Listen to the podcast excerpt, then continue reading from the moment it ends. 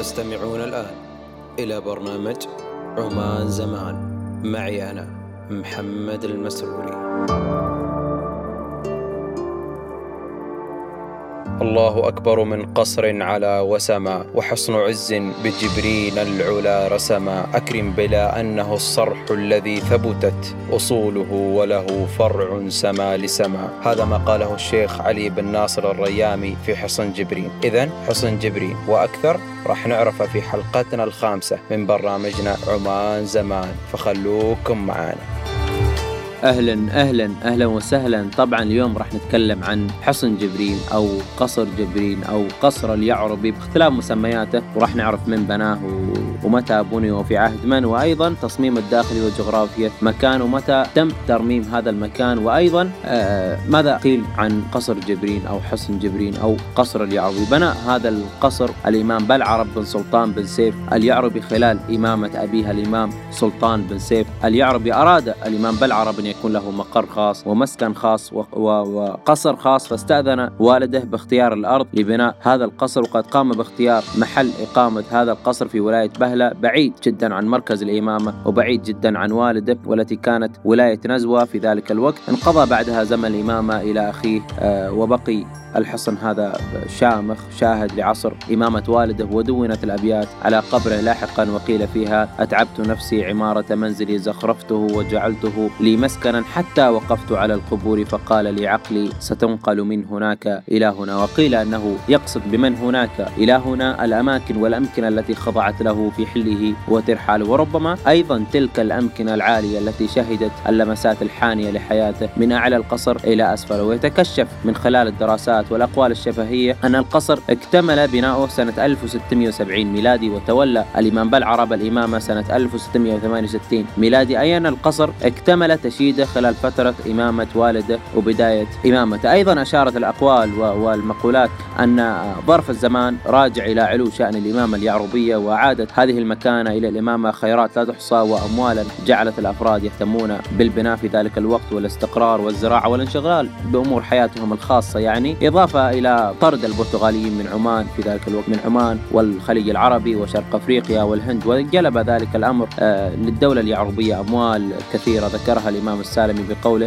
إن الأموال كثرت في أيام، وهنا يقصد أيام وفترة حكم الإمام بلعرب وأيام والده قبل، حتى كادت تفيض البيضاء والصفراء من أيدي الناس، وذلك لبركة العدل وفضل الجهاد. وقال أيضا في إحدى فقرات كتاب تحفة الأعيان بسيرة أهل عمان أن بلعرب أقام قصره من صلب ماله الخاص، فالبناء سبق توليه للإمام. وأيضا تضاربت الكتابات حول موقع وجغرافية هذا القصر، حيث أن الكتابات تقول أو تشير إلى أنه كان ملكا لملوك النباهنة، وبعضها تنفي تملكهم له، لكن هذه الملكية عموما صحيحة أو غير صحيحة لا يفصل بشأنها بشكل دقيق، ولا كيفية توارثها ولا الطريقة الذي استولى عليها الإمام بلعرب قبل إمامته. كما أن الموقع يعني عموما غني بالماء وقابل للاستصلاح الزراعي بشكل جيد، وهذه ممكن الأسباب اللي خلتنا إحنا اليوم أو خلت الإمام بلعرب يختار هذا الحصن، ويجعلنا نحن متيقنين أنه هذا السبب الرئيسي لاختيار الإمام بلعرب هذا الموقع لبناء هذا الحصن. وأيضا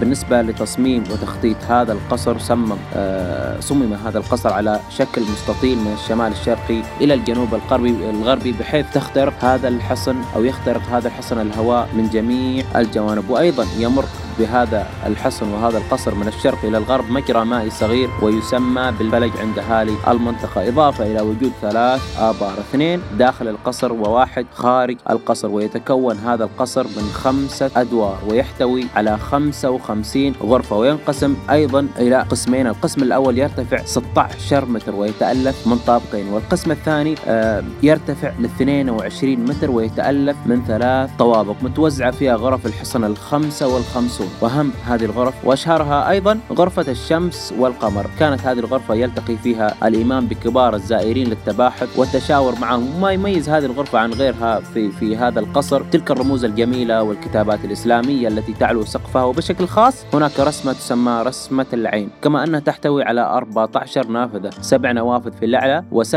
نوافذ في الأسفل. وهنا يكمن سر وبرودة هذه الغرفة طيلة العام، حيث أن الهواء الحار أخف وزنا وأقل كثافة من الهواء البارد، فلذلك يدخل الهواء البارد من النوافذ السفلية ثم يطرد الهواء الحار من النوافذ العلوية. وهناك غرفة أيضا لها سريتها التامة وتسمى غرفة حماية الإمام، هي من الغرف الأخرى المميزة في هذا القصر، وقد بنيت بشكل يسمح لجنود الإمام بالاختباء تحتها لحماية الإمام عندما يرغب الإمام بالاجتماع بأي شخص مشكوك بأمره. وتوجد في هذه الغرفة 4 مخابئ سرية متصلة تحت الغرفة. ويبعد هذا القصر وهذا الحصن عن مدينة بهلة بمحافظة الداخلية حوالي 20 كيلو متر، كما يضم القصر برجين مرتبطين به للحماية الخارجية، كما توجد أيضا غرفة خاصة لخيل الإمام ومخصص لها درج لهذا الغرض اسمها درجة الخيل، وهي حين تتحرك ترج المكان والإمام عليها. وأيضا بني هذا القصر وهذا الحصن من الداخل على الطراز الهندسي الزخرفي العماني والإسلامي، ويحتوي على العديد من الزخارف والكتابات والنقوش الإسلامية، وإضافة لكونها مسألة جمالية يعني فهي تعطي للمكان رونق وحضور وتميز خاص. أيضا تكثر الزخرفة بالقرب من الأماكن المحببة للإمام، خصوصا القسم الثاني بالقرب من قاعات نومه، والكتابات معظمها كانت منقوشة على خشب الأبواب وأعلى الجدران ولوحات فوق الأبواب الداخلية والشبابيك الخارجية أو مرسومة بطلاء الألوان الرائعة على عارضات السقف. أما المواد التي كانت يكتب عليها فهي الخشب المحفور والخشب المدموم وطلاء الجدران المدموم والقص المطبوخ والقص المنحوت والنصوص والكتابات، فهي آيات قرآنية في غالبها وأبيات شعرية في مديح الإمام والقصر وخواطر وأقوال وحكم وكتابات عن التاريخ. وإذا جينا لترميم هذا الحصن فالدولة اهتمت ممثلة وزارة التراث والسياحة في عام 1976 للميلاد، قامت بتنفيذ المرحلة الأولى ترميم هذا القصر، ثم عقبتها المرحلة الثانية استمرت إلى 3 أعوام من عام 1991 إلى عام 1993 للميلاد، حيث أعاد الترميم والعناية بهذا القصر وإلى سابق أيام، مع المحافظة التامة والكاملة على مقومات هذا القصر ودون تغيير أي شكل أو أي جمالية من هذا الشكل، بالإضافة إلى الجهد الاستثنائي الذي بذلته الجهات الحكومية بعد الترميم بنقل المساكن الطينية لأهالي المنطقة المحيطة بالقصر إلى مسافة بعيدة، وذلك حفاظا على هذا المعلم الحضاري الهام. ومما قيل عن هذا الحصن وهذا القصر إشارة الشيخ علي بن ناصر الريامي شعريا بقوله: الله أكبر من قصر على وسمة، وحصن عز بجبرين العلا رسمة، أكرم بلا أنه الصرح الذي ثبتت أصوله، وله فرع سما لسما، هو العماد أو هو العماد على ذات العماد، على مجدا وفخرا وما أبغي به إرما، تصاغرت عظمة الشهباء لعظمته، فما لها بعد رؤياه ترى عظما، لو كانت الجنة الفردوس يشبهها شيء لقلنا هو الشبه الذي عظم، لم يخشى ساكنه في طول مدته غير الإله